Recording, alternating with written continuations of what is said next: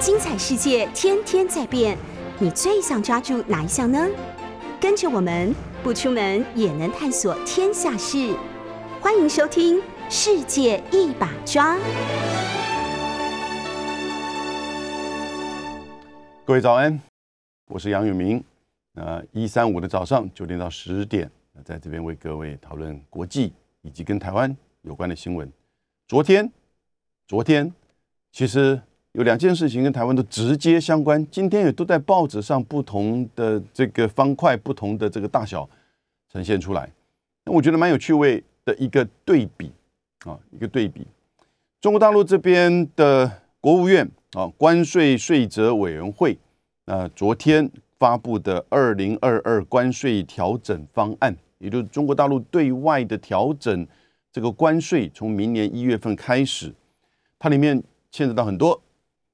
但是提到海峡两岸经济合作框架协议，就是我们所知道的叫 ECFA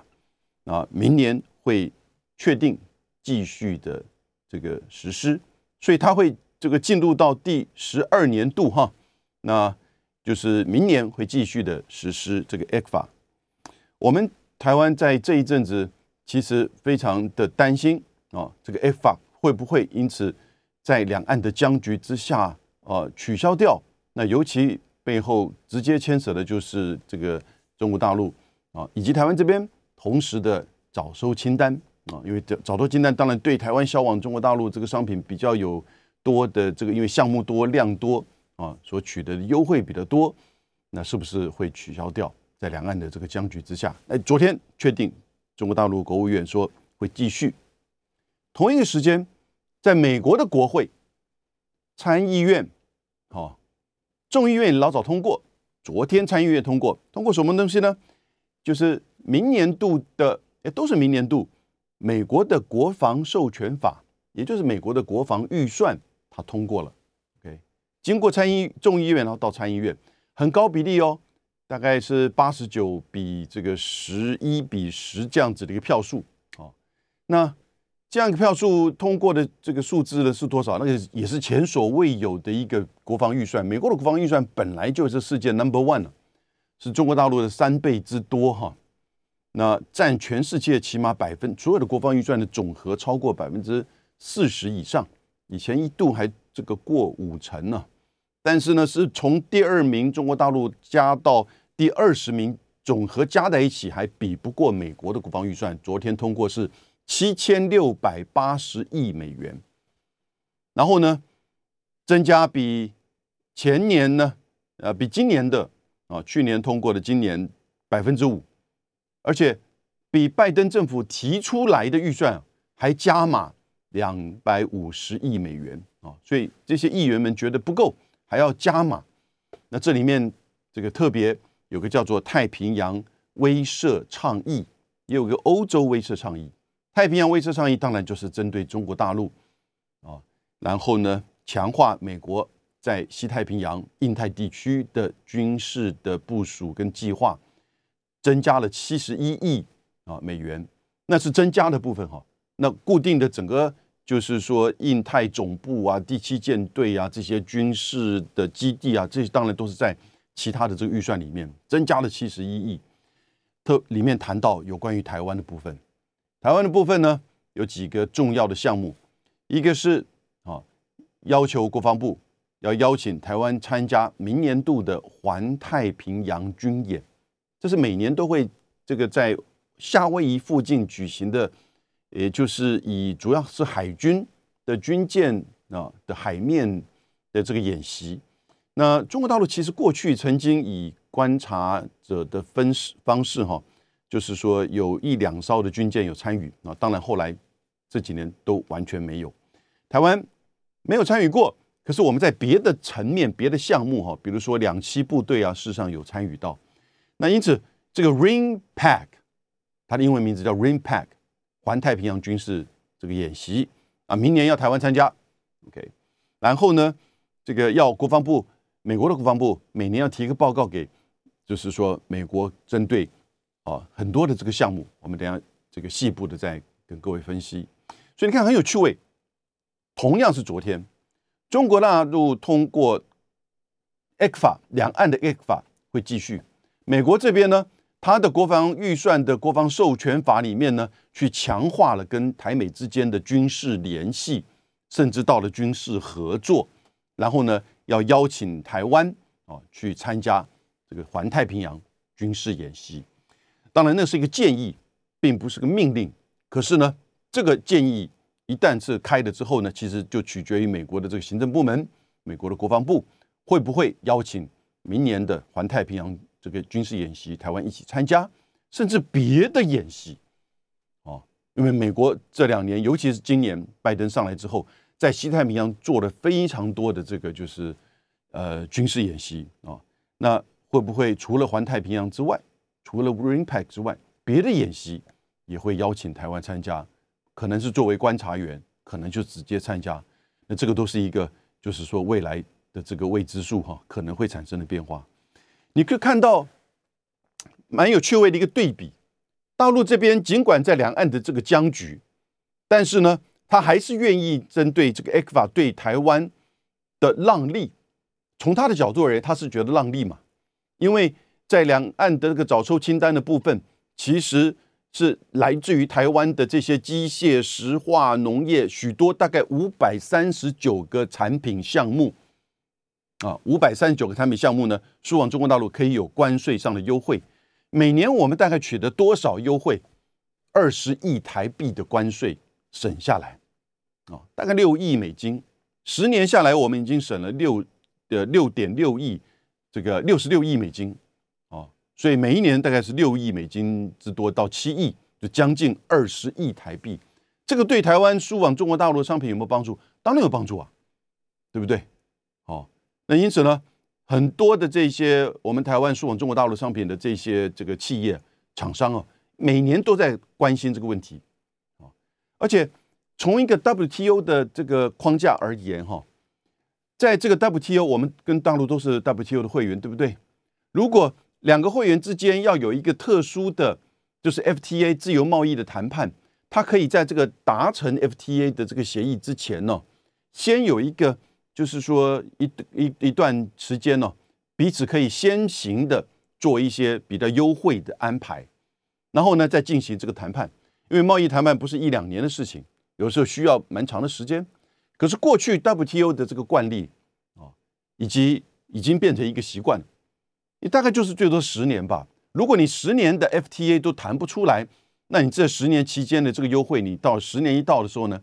其实就应该要停下来了。很多国家是不到十年，大概这个彼此优惠就停下来，或者是说呢，FTA 谈成了，那这个相关的这个这段时间的这个优惠的措施呢，就转为一个 FTA 的这个架构里面哦。因为到了十年的时候，对其他第三国或其他国家而言，其实你这个没有 FTA 的。架构之下的你这个优惠，那是暂时的、临时的。那对其他国家的商品进入到这两个国家里面，其实都会产生。如果它有同样这个项目的商品呢，都会产生就是说这种竞争的压力。因为你的优惠一定大概就是，比如说关税上的这个优惠，降一点关税呀，或减少一点行政上的这个这个措施，那当然就会有助于你产品这个输往中国大陆。那如果说我们今天台湾的石化、机械、纺织这些产品输往中国大陆，在中国大陆有没有其他第三国的这个竞争者？当然有，但对第其他第三国的竞争者，如果他们跟中国大陆没有别的 FTA 的这个架构的话，其实他就面临到比较强的这个来自于台湾的竞争。我们成本比较低嘛，对不对？这是一个整个全球自由贸易的概念之下，当初哈。是在二零一零年的六月二十九号，马政府时候的通过，就是签署这个 ECFA，然后呢，在九月十一号，两岸的两会啊换文，然后正式的生效。ECFA，ECFA 是叫什么？框架、架构，我们叫做架构协议，大陆那边叫框架协议啊，framework，因为 ECFA 嘛哈，这个 economic。Cooperation Framework Agreement，Framework Agreement 就是框架或者是架构，所以它不是一个协议，因此它要可能在进行更进一步的里面的具体的内容，是这个一个篮子的一个包裹的整体的谈判，很多国家是这样子，还是说呃一部分一部分的，那我们两岸之间采取一部分一部分，也就是服贸、金融贸易、货品贸易。其实所有的自由贸易协定就是这两大块：货品贸易、服务贸易。哦，那服务贸易通常包含金融哦很多的这个层面，服务贸易。那当然，其实还有投资保障啊，或者是政府采购很多层面哈。那现在这个 e c f a 是二零一零年的九月十一号实施，所以你看，二零一零年到现在就是十一年了，对不对？哦，然后呢，这个应该算十十年了啊，十年。二零一年九月九月的话，呃，十年。所以呢，进入到明年，应该说今年的九月的时候呢，十年就到期了。但这个到期的观念是 WTO 的一个一个习惯性做法，它没有一个真的法律的规定，所以没有说真的是到期啊自动失失效没有，因为通常你十年都谈不出来 FTA，谈不出来一个服贸或这个货品贸易，那当然你大概可能就谈不下去了。那可是呢，两岸的特殊的这个情况，中国大陆在昨天还是愿意持续给台湾第十一年。啊，当然这是一年一年，他会去做检视，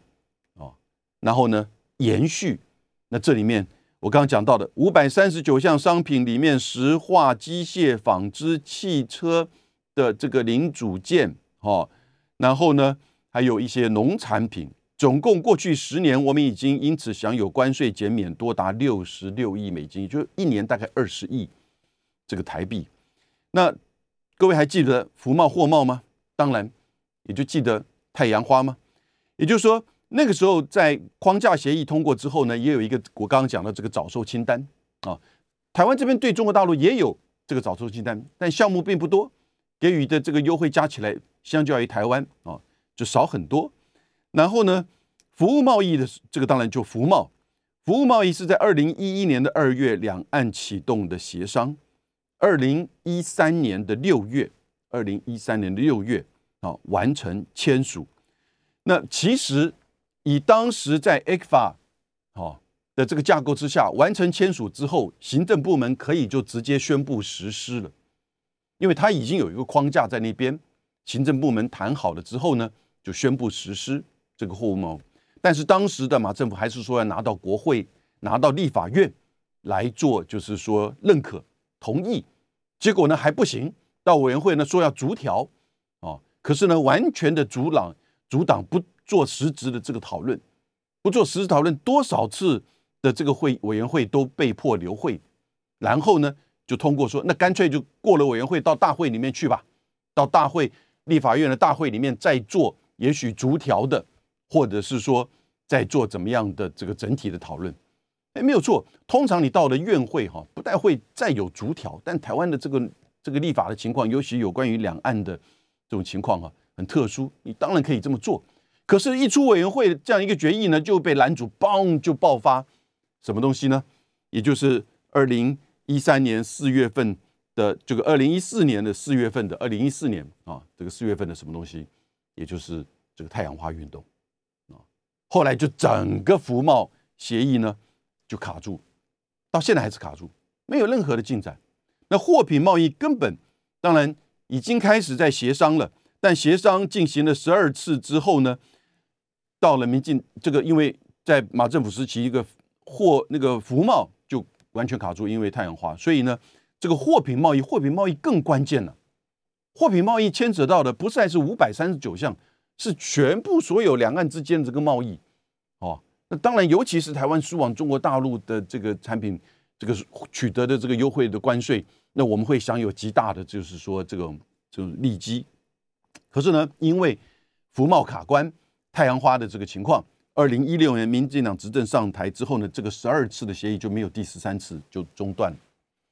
那所以从二零一六年到现在哈，很吊诡一个事情，每一次民进党政府，尤其是陆委会，每一次碰到这个就是说 X 法会不会继续的时候，就有一点是。这对两岸有利啦，应该继续的。哎，等一下，你不是反 X 法吗？你不是反服贸吗？你不是反货贸吗？太阳花，太阳花里面我觉得当然两大因素嘛，反中恐中的政治因素啊，这是大家看得很清楚的。但这里面当然也有一种保护主义，也就是担心这种市场开放，也许不只是对中国大陆，对全球这种反全球化、反这种就是市场开放的保护主义，在台湾的一些就是说草根地方上，还是有这样子的一种声音跟担忧。那这种反中恐中跟保护主义的结合，当然就取得了一个很大的这个诉求，尤其是跟。两岸的贸易在当时已经是将近百分之三十八占台湾的整体的对外的这个，就是说输出，好出口。那但是现在呢，更已经提升到百分之四十三点八。我觉得今年一定甚至会超过百分之四十四、百分之四十五。哦，所以在这样的情况之下呢，当时就在这个氛围，我最主要关键其实是政治的因素、政治的操作，反中、恐中。担心说，哦，两岸的这种就是说服务服务贸易或者货品贸易一旦开放啊，中国大陆来的这个钱会买掉台湾呢，会掏空台湾呢，利用台湾的资源啊，巴拉巴拉这些东西太多了，啊，都忘记了，都忘记了，整个台湾的经济发展到今天呢，完全就是靠的对外贸易，完全靠的对外贸易，OK，而呢。我们的对外贸易占我们的 GDP 百分之七十，啊，那现在整个全球亚洲，不是到现在，二零一三年一一二年的时候，已经那个情势多清楚啊！RCEP 下个月还有几天，十二天、十三天之后就要开始正式生效实施的整个亚洲的自由贸易协定 RCEP。它其实就在二零一三年开始启动谈判的，在当时的大环境之下，那当然台湾是不太可能参加 RCEP，那台湾就在那个时候跟着新加坡、跟着纽西兰签署了两个 FTA，哦，但是呢，因为量小，影响并不大啊，所以呢，这个两岸的这样子的一个 ECFA，也就是两岸的 FTA，啊，对台湾的整个贸易的发展就是重中之重、最重要的关键。你要不要发展经济？你要不要扩展这个贸易？你要不要参与到亚洲的经济整合？这都是关键之路啊！更不要说经济以外的政治跟国际的参与，也跟两岸关系，也跟 ECFA 密切的连接。但在当时的太阳花，以及到现在为止，民进党的两岸政策，这种很清楚的反中、恐中、仇中啊的这种。情绪跟操作之下，但是呢，多么吊诡的、多么矛盾的是，每年到了 X 法的时候呢，民进党的陆委会就是那种期待又怕受伤害，就希望你 X 法要继续了。所以呢，这个 X 法继续了，昨天不是宣布吗？我们的陆委会哦，就说啊，这是对两岸互利的，对两岸有帮助的，因此呢。希望能够继续的这个实施，然后还说希望大陆方面不要因为政治因素而终止损害两岸关系。我觉得这种话语哈，这种话术真的是，我觉得在台湾这边你看得穿，你看得懂吗？不要因为政治因素而终止损害两岸关系。谁在搞政治因素影响到两岸的这个交往？在从马政府时期所建立的那个基础。你要知道，二零零八年的七月才开始有两岸的直航啊，在阿扁时期，在李登辉时期，两岸都还没有直航。如果你年纪够大，你还经历过，你还记得你在香港转机的经验吗？我去多麻烦呢，多不可思议啊，对不对？耗耗资多少钱，对不对？呃，必须要讲香港对待台湾的这些做法。我觉得那个尊重、尊重度跟重视度其实是不够的。香港赚我们多少两岸贸易的两岸的这种转机的钱呐，对不对？但是二零零八年开始，光是很简单的两岸直航，可能大家都大家也都忘记了，也是在二零零九年开始，台湾的松昌机场跟日本的，就是这个羽田呃羽田机场哦，才能够有直航啊，也跟上海的虹桥，也跟这个首尔的金浦机场，哦，市区内的机场，哦，现在大家去日本，当然这两年比较少了，但是去日本观光，你当然是希望去从中山出发前往就是这个羽田，对不对？那都是马政府时期做到的。现在我们光讲两岸好了，从两岸直航到两岸的贸易到 A 克法，对不对？以及台湾参与到许多的国际的会议跟国际组织，我们有受到任何的影响吗？台湾两岸的这个观光客，你知道观光客这个民进党上台之后，见这个当然就几乎是消失了。这两年因为疫情的关系，当然也就完全没有了。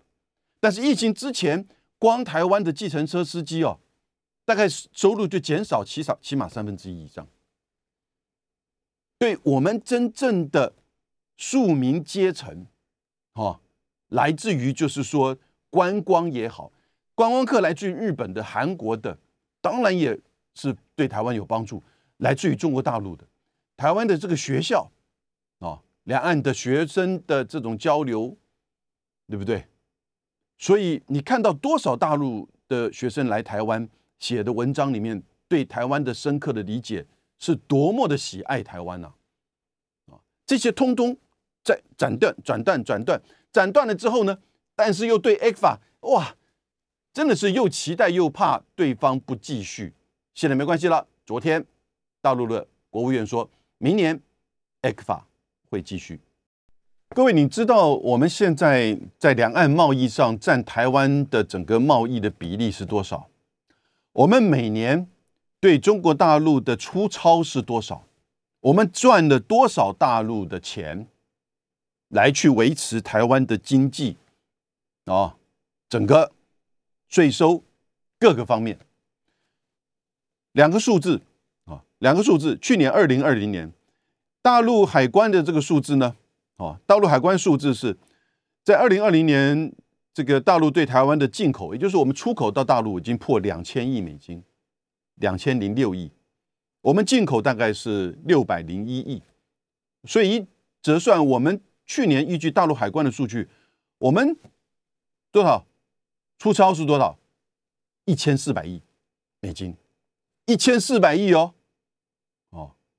我们自己台湾的数字呢？财政部海关的数字。在去年，我们出口到大陆跟香港的是一千五百一十四亿啊，一千五百四一十四亿。进口的呢，比较接近六百四十七亿。如果依照台湾财政部的话呢，我们的这个顺超，这个顺差哈，对中国大陆跟香港加起来的顺差也达到八百六十六亿。哪一个数字比较准？我当然觉得大陆的海关的数字比较准，因为它是针对它全球的这个各个贸易的做这个统计哈。也就是来自于台湾的，来自于台湾的，我们自己财政部有一些哦，可能他没有把它给算进去，所以不管是八百六十六亿还是一千四百亿，哦，大概我们主要的这个贸易的，就是说这种顺差，几乎主要都是来自于中国大陆，啊，然后呢，当然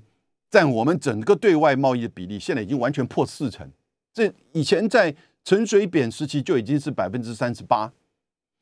两千零三年开始，两千零三年开始，中国大陆成为台湾的第一大贸易伙伴。然后呢，大概占台湾整个就是对外贸易的百分之三十八。马政府时期一样三十八。马政府时期的八年，并没有因为两岸关系的你看这个改善直航，哦 e q f a 并没有增加，并没有增加。但是呢，你看到民进党蔡英文上来之后呢？两岸贸易是增加的，所以政治挡不住经济的啊！如果你没有顺着整个现在的这种趋势、人民的这种生活以及整个全球的大的格局，你政治只能挡住一时，你挡不住真正的这个趋势啊！因此，在蔡英文上来之后呢，现在变成多少？百分之四十三点八，今年只会增加。今年多少？大陆海关说。今年的前三季，也就是一月到九月，我们对中国大陆的出口，去年整年加起来两千零六亿。今年大陆海关是说，一月到九月已经破两千亿了。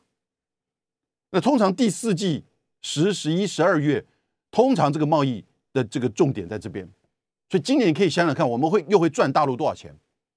哦，又会赚大陆多少钱？而这里面又涵盖了，你觉得哇，这个已经多达到两一千四百亿的顺差，加起来两岸贸易总和超过两千六百亿，这是去年，今年应该应该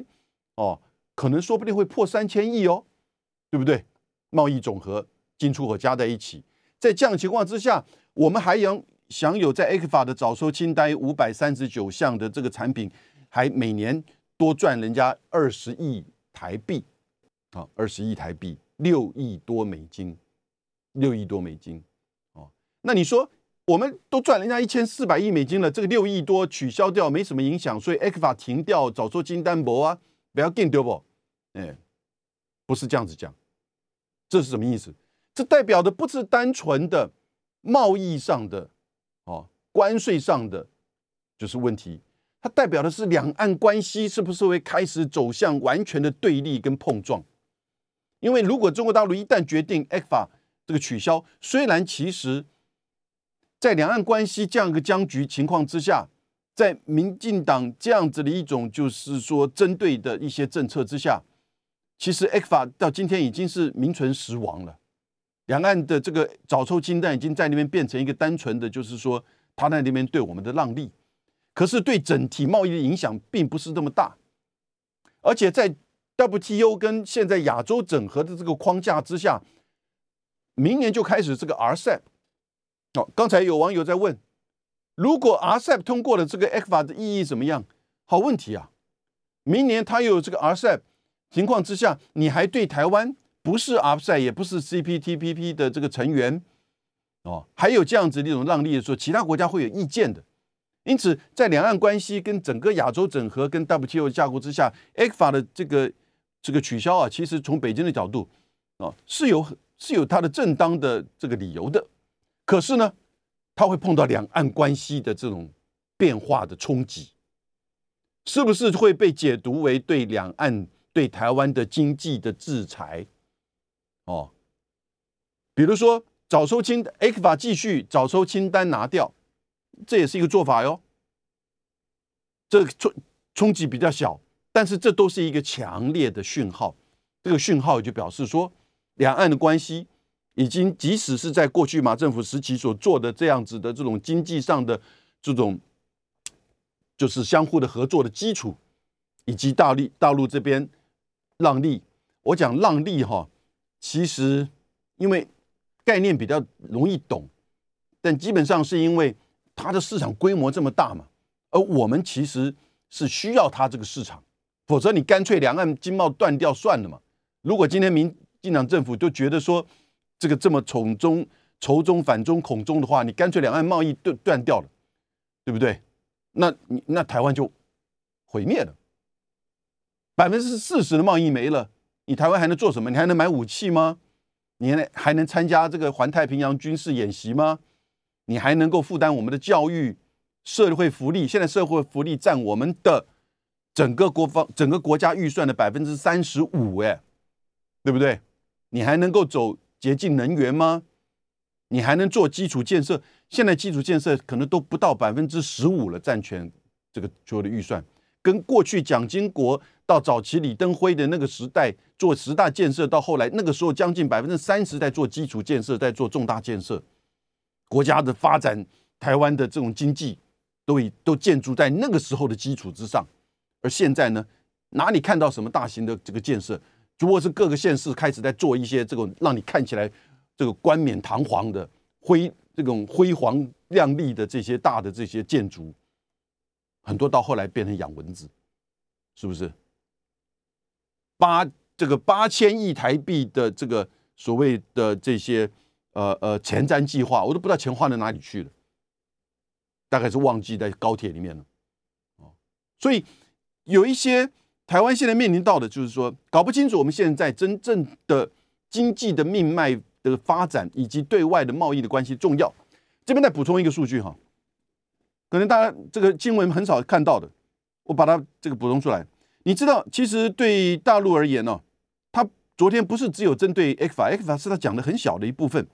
它其实整个针对整个中国大陆对外明年的关税调整方案里面，最重要一个就是 RCEP 区域全面经济伙伴协定，从明年开始哦，所有的一月一号起，针对 RCEP 的这些国家的这个双边自贸协定跟这些这个实施的降税就会开始推动，开始实施了。也就是 RCEP 已经准备要开始降税了。然后呢，还有针对一些双边，中国大陆跟有一些双边的这个自贸协定哈，包含纽西兰、秘鲁、哥斯达黎加、瑞士、冰岛、韩国，哎，中韩自贸这个自贸协定嘛哈，澳洲，包含澳洲，即使今天澳洲跟这个大陆外外交关系碰到问题，但中澳的这个中国、澳洲、澳大利亚的自贸协定，它还是继续降关税。巴基斯坦啊，以及一些其他的国家。还有一个叫做亚太这个贸易协定，哈，那个是七零年代定的，主要是中国大陆跟印度，即使是中印边境有这样子的一个冲突，但中国大陆跟印度的这个关税的，在昨天所公布的，它这个关税调整，明年一月一号开始，它还是继续降，啊，所以现在中国大陆整个对外明年要降了之后呢，你知道对外的关税大概平均多少？百分之七点四，百分之七点四。那它会逐步的在降，因为尤其是 RCEP 的这个规定，接下来两三年之内会降。同时，中国大陆也提出，不是在九月十六号提出要加入这个 CPTPP，对不对？英国在六月就提出申请。我们我们其实老早过去前面三年，随时都可以提出要加入 CPTPP，但是我也呼吁了三年，我们政府完全不理不睬。结果北京加入之后吓到了，赶快隔了十天，这个隔了七天。九月二十二号，哎，我们也提出申请。如果早申请的话，其实你就不会有一个大陆因素在这边。你现在碰到一个就是中国大陆的因素。你现在对其他这个十一个现在的 CPTPP 的会员国而言，除了政治考量之外，就经济跟市场规模而言，他要哪一个？哦，如果中国大陆在过程当中真的展现他这种，就是说。这个降关税以及修改法令、开放的这样一个方向很明确，我觉得会明确，因为他同时也申请加入叫数字经济的这个伙伴协议，哦，韩国现在也要加入 C CPTPP 了，所以各位，如果今天 RCEP 生效了，如果今天我们跟中国大陆都都进入到 CPTPP 了，你当时的太阳花跟这个挡服贸、挡货贸还有意义吗？因为 CPTPP 所要求的开放、降关税、减少任何的这个错、这个行政障碍，对服务的贸易、对金融、对投资，远超过在 ECFA 架构之下当初一三年、一四年所谈的服贸跟货货贸的内容。你现在面临到的一个情况是怎么样？你现在面临到的是，你跟中国大陆同时要进去。我们现在台湾可以主张。CPTPP 的会员国啊，你们十一个国家，请你接受这个中华台北，我们用的是这个，我们用的是中这个台湾与这个用 WTO 的这个架构，台澎金马关税制这个关税区，请你接受台湾的申请加入，拒绝中国大陆，你这个话讲得出来吗？你当然讲不出来，你知道现实的情况，所以我们现在最好的期待就是什么？我们。一起加入，不管是谁先后还是同时，但一起加入的情况之下，我们是不是有做这个准备？大家是不是真的了解？那是远超过 A 法里面的服贸货贸。那接下来就倒过来了。这个时候，你在两岸里面还坚持什么？服贸货贸是不是应该要现在开始继续做协商？服货贸是不是开始做协商？第三十三次的协商，立法院可不可以通过这个决议？对不对？但是呢，现在完全卡住。可是呢，当昨天人家说 X 法继续的时候，六委会是多么的高兴呢？但是呢，又多么讽刺说：“哎，不要用政治因素去阻拦。”我花比较长的时间谈，就是昨天中国大陆的国务院通过明年 X 法啊，两岸这个经济合作经济这个架构协议会继续。有一点让台湾的这边的政府厂商。人民，包含我，松一口气，因为没有继续，不只是代表早收清单，我们就损失每年二十亿台币左右这个关税的优惠，也代表的是不是两岸关系就开始走向更加的冲突对立，是不是后续的经济的这个制裁，哦，会就会开始展开了？这个是可能我们在观察两岸 A 法以及这个早售清单，哦，除了经济关税因素之外的两岸跟政治因素。但同一天着实，这个美国呢，国会就通过了七千六百八十亿的美国的国防预算，它只有增加。而且很显然的，这里面反中反俄的那种氛围哈，在美国的国会非常的高涨，谈的完全就是说要怎么样加强美国的这个军备，针对太平洋、针对印太、针对如何哦防范中国大陆军事的发展和扩张，以及在乌克兰的情势和欧洲的安全，就针对俄罗斯啊，所以呢。特别针对从乌克兰到这个波罗的海到东欧到整个欧洲，它也有一个欧洲安全倡议，也有一个太平洋安全倡议，还特别加了七千啊七十一亿美金，多加的哦。然后他们针对台湾的部分呢，台湾的部分他要求二零二二年环太平洋军事演习 RAINPAC 要邀请台湾参加，第一个，第二个。保持美国的武装部队能够阻止中国造成武力侵略的既成事实，也就是说，保持美国的一定的这种贺主啊的这个能力，针对两岸的，就是军事情况的变化。同时，也要求国防部长接下来这五年每年要提一个年度报告，评估台湾发展不对称防御战略，不对称防御战略。asymmetrical 的防御战略，以及美国和盟国之间相互可操作性，哦，以及国防部要针对美国的国民兵 National Guard 哦和台湾的后备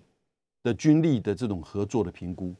所以其实进入到了是什么？除了军事演习这一块之外，哈，其实主要是针对不对称的这种防御能力，还有呢后备的这个。就是就是说，这个军备的操练啊，跟战术上的这个合作，我们知道，其实媒体的报道很多，在美美国的特战部队大概有三十多人在台湾担任顾问的方式协助台湾的，就是说这个训练。所以现在这个新的这个国防授权法里面所提到的哈几个层面，第一个层面哈，很多人就在质疑，哎，是不是？美台的实质军事同盟，我跟你讲，千千万不要误会。相反的，这就告诉你，军事同盟是不可能的。他只是在帮你邀请你来军演，帮你在做不对称。如果是军事同盟，还需要不对称吗？哦，然后呢，这个以以及不对称显现的就是两岸之间的军事平衡。哦，过去的某种程度的台湾的这种制空。制海的能力、空优的能力已经是可能不存在了，因此要发展怎么样的这种不对称的这个防御能力哦，去增加。如果军对方采取军事的手段方式呢，对方的这种可能的成本跟面临到的这个，就是说这个防这个防卫，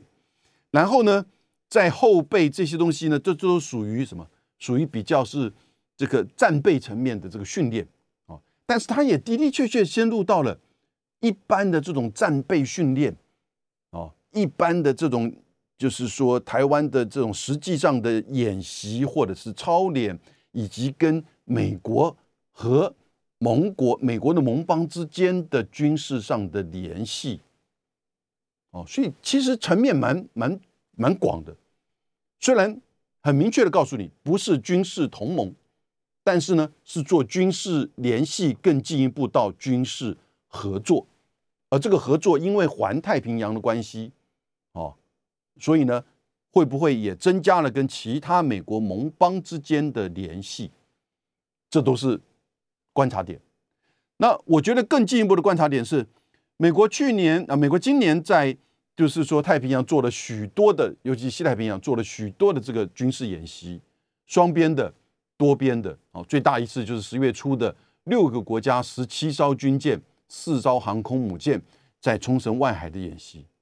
未来一年，既然国防授权法有这样子一个授权，连环太平洋这个军事演习都可以参加，别的国家的军事演习也是不是可以邀请台湾哦观察？我觉得这个是后续可能会要观察的这个重点。当然，是不是也代表了不对称的这个防御，以及后备的战力的这种联这个联系跟提升，是不是代表着军售的扩大？美国对台湾的军售可能也会扩大，或者是转向。哪一些是属于不对称战力上面所需要强化的？美国提供给台湾的这个军备，哦，这些东西，这几个我刚刚讲到这三点，我觉得后续明年就会因为这个国防授权法会有一些变化。那当然。是不是从过去这个相当长一段时间，美台之间除了有军售的这个议题之外，开始慢慢的增加了军事上的连结。美国的对外的有军事法律的军事条约同盟关系，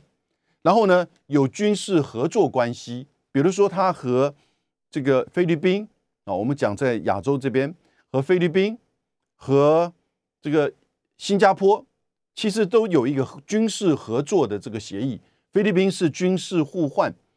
新加坡呢这边有一些基地后勤的军事合作，好，然后呢跟越南之间呢有军事上的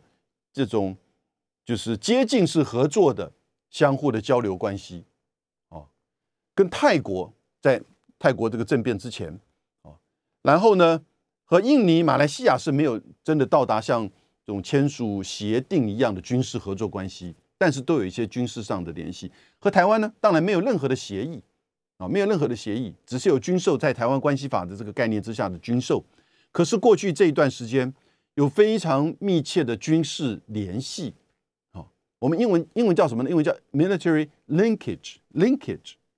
可是我觉得在这一次的国防授权法的这个新的架构之下，哈，military linkage。